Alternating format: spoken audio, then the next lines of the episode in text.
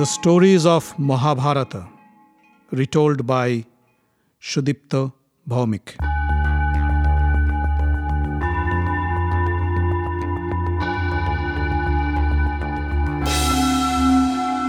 Welcome, dear friends, to another episode of The Stories of Mahabharata.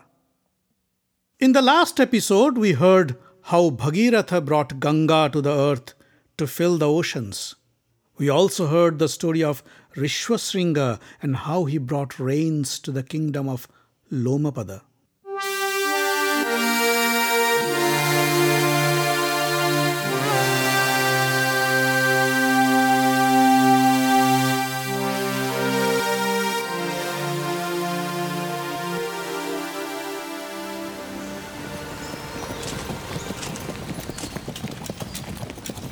The Pandavas continued their pilgrimage from the banks of the Kaushiki river.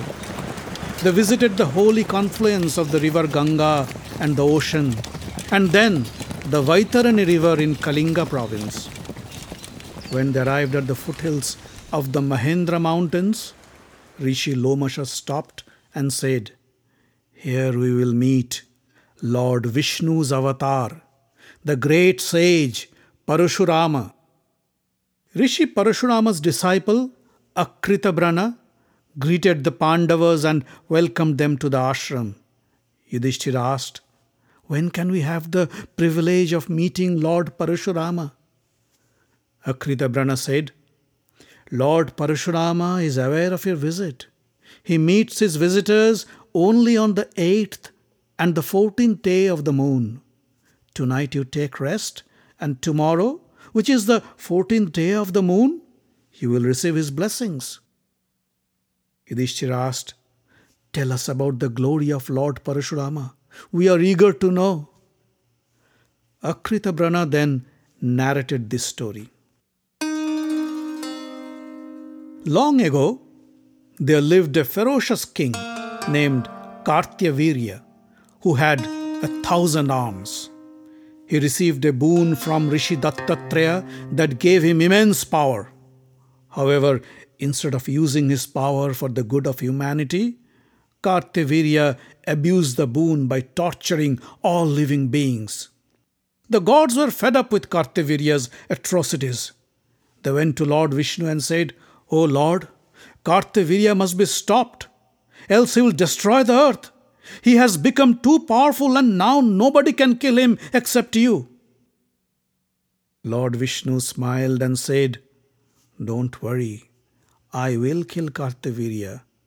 But to do that, I need to appear on the earth as a human being. During that time, a king named Gadhi ruled the province of Kanyakubja he had a beautiful daughter named Satyavati. Richik, the Brahmin sage and the son of the great sage Maharishi Bhrigu, saw Satyavati and fell in love. He went to King Gadhi and asked for her hand in marriage. Gadhi was not very keen on giving his only daughter in marriage to a Brahmin rishi, but he couldn't refuse him either.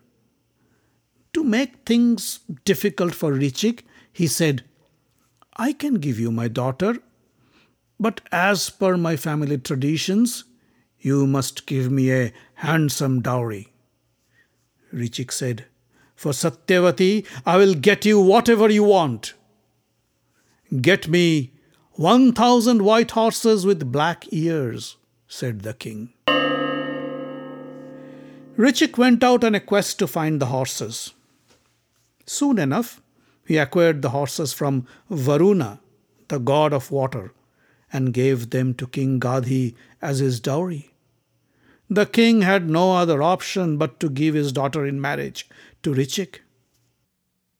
Few months later, Maharishi Bhrigu and his wife came to visit his son Richik and daughter in law Satyavati. Satyavati received her parents in law with respect and took good care of them to make sure they had nothing to complain about. Maharishi Bhrigu was pleased with her hospitality and offered her a boon. Satyavati knew what she wanted a son. But she was also pained by her father's ill fortune of not having a son as an heir to the throne. Satyavati knelt before Maharishi Bhrigu and said, O father, if you permit, I would like to ask for two boons. Please bless me and my mother to have a son each. Maharishi raised his hand and said, So be it. He gave her a bowl of a sacred potion and said, Ask your mother to drink this potion, and she will have a son. Then he give another bowl of potion to Satyavati.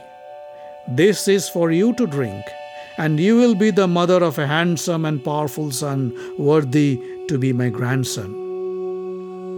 Satyavati gave her mother the potion. Her mother the queen of King Gadhi thought that Maharshi must have done special favors to his daughter in law and gave her a more powerful potion. She swapped the potions and drank the one that was for her daughter. Satyavati drank the one for her mother. However, Satyavati's mother couldn't fool the wise and all knowing Rishi Bhrigu. He called Satyavati and said, Your mother has tricked you and swapped the potions.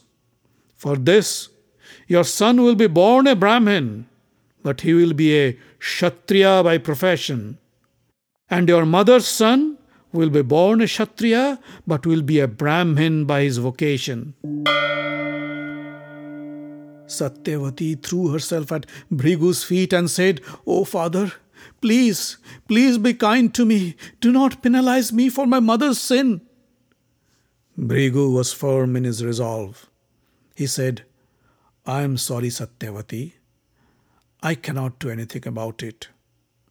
Satyavati cried and said, Please, have pity on me. I can accept if my grandson becomes a Kshatriya, but not my son, please. Bhrigu said, All right then.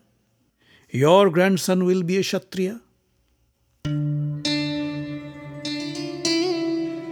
In due course of time, Satyavati gave birth to a boy. He was named Jamadagni. Jamadagni grew up to be a learned, wise man and a skilled warrior.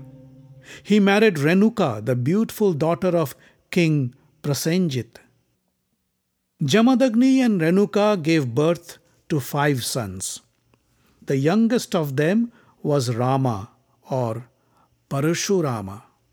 He was the wisest and the strongest of the brothers. But nobody knew that Parashurama was the incarnation of Lord Vishnu and he was born to fulfill a mission.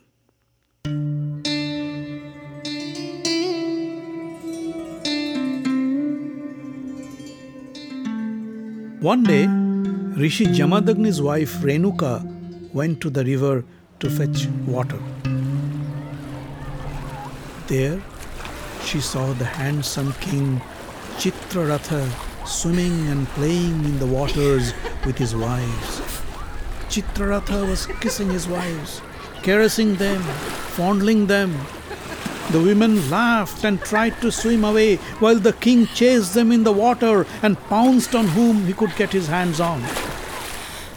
Watching from a distance, Renuka felt a surge of desire overwhelm her senses. She fought hard to control herself and ran back to her home in her wet clothes. As she entered the house, she found her husband Jamadagni waiting for her. Jamadagni asked, I am thirsty. Where is my water? Renuka couldn't answer. She was still trying to recover from her condition. Jamadagni looked at her flushed face and knew that she has been a victim of desire and lust. He was furious. He said, You unfaithful woman, you have been overcome with desire for another man. You are a disgrace to this house, to this family. You have no right to live. He called his sons. The four sons, except Parashurama, came to the room. Jamadagni ordered them, Kill this wretched woman now! The four brothers were shocked to hear this. How could their father ask them to kill their mother? They stood speechless. The furious Rishi cursed the sons, and they turned into mindless creatures. Parashurama was in the forest to fetch some firewood. When he returned home with a pile of wood and his axe in hand, the angry Rishi Jamadagni ordered him, Rama, I order you to kill this unfaithful woman right now. Parashurama did not hesitate. With one powerful blow of his axe, he beheaded his mother.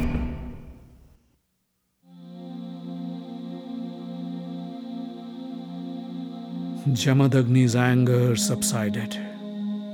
He called Parashurama to his side and said, My son, you have obeyed my orders and carried out the most difficult task. Ask what you want, and I will fulfill your wishes. Parashurama said, Father, I wish my mother to be alive again. I wish to forget this incident forever, and may I be pardoned for my terrible and sinful act. I also wish my brothers to regain their usual self. Bless me with a long life, and may I become the most powerful and undefeatable warrior in the world. Jamadagni granted him all his wishes. But Parashurama's story does not end here. One day, while Jamadagni's sons were not home, King Kartavirya attacked and plundered Jamadagni's hermitage and stole his sacred cow. When Parashurama returned home and saw the destruction, he was mad with rage. He picked up his axe and ran after Kartavirya. Soon, a fierce battle ensued between Parashurama and Kartavirya. But Kartavirya was no match for Parashurama. Parashurama soon overpowered Kartavirya and with his axe chopped off his thousand arms before decapitating him.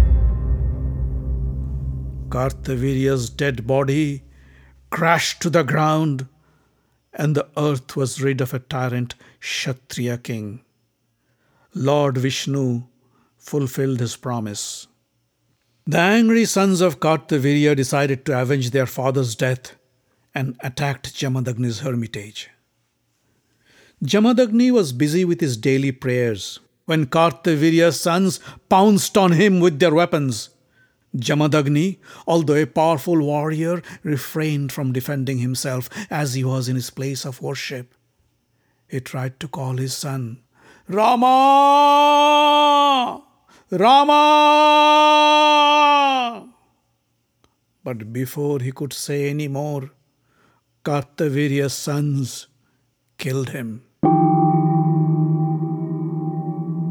Parashurama was devastated to find his father dead in his prayer room. With the fire of vengeance burning in him, Parashurama completed his father's funeral and his last rites. Then he proceeded to destroy the sons of Kartavirya. With his sole hands, Parashurama killed the sons and followers of Kartavirya. Still, he was not satisfied. He vowed to cleanse the earth of Kshatriyas like Kartavirya. He travelled around the world and purged the earth of Kshatriyas 21 times. His grandfather Richik pleaded him to stop killing the Kshatriyas. Richik's plea finally calmed the angry sage. He stopped the killings and retired into the Mahendra mountains.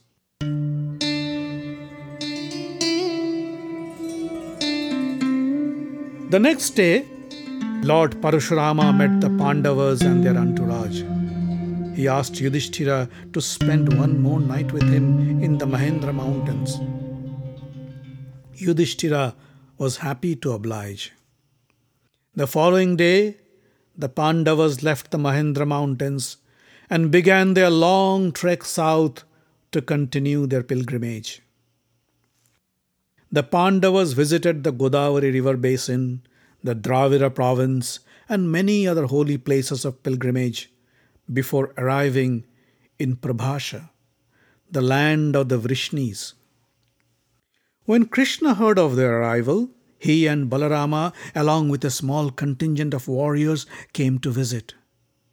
Krishna and Balarama were heartbroken to see the Pandavas. The long and arduous journey has taken its toll on their health. They looked frail and tired. Their clothes were tattered, their hair unkempt and matted, their body covered with dirt. Yudhishthira welcomed them and paid them his respects. Balarama embraced Yudhishthira and said, Following the path of Dharma does not ensure happiness, and not following Dharma does not ensure unhappiness either. He turned towards Krishna and the other Vrishnis and said, Look at Yudhishthira! Look at our cousins! Look at Draupadi! They wear tattered clothes, their hair knotted, their skin blistered, the rulers of Indraprastha are suffering in the jungles, while that evil prince Duryodhana and his brothers enjoy the luxuries of the palace. Watching this, people would think it is better to avoid the path of truth and righteousness. Shame on Bhishma, Kripa, Drona, and Dhritarashtra. How could they enjoy their life in the palace by punishing their own descendants? Satyaki said, no point in lamenting now. We must do the right thing even if Yudhishthira doesn't want us to. Let us, the Vrishnis, the Bhojas, and the Andhaka clans get together and attack Duryodhana and destroy him. Let Yudhishthira keep his promise and live in the forest for the remaining period. We would install Abhimanyu as the ruler of Hastinapur until he returns. Krishna, with his calm voice, said, Satyaki, we could have followed your advice. However, I don't think Yudhishthira would like to accept a kingdom that he didn't win with his own hands. Yudhishthira, his brothers, and Draupadi, none would give up their morality for the sake of their kingdom. Yudhishthira stood up and said, Truth is the only thing we need to protect, not the kingdom. Krishna knows me well, and I know him too. Satyaki, when Krishna thinks the time has arrived to exercise our might, go and attack Duryodhana. Till then, let us follow our path of truth and struggle.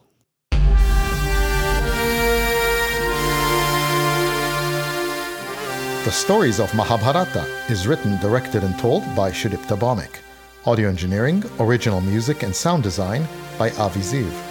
Find us online at facebook.com slash Mahabharata Podcast. Join the group for updates and news. Subscribe to the podcast using iTunes or any other podcast catcher. On Twitter, we are at Mahabharat Audio. The podcast is distributed under the Creative Commons non commercial license.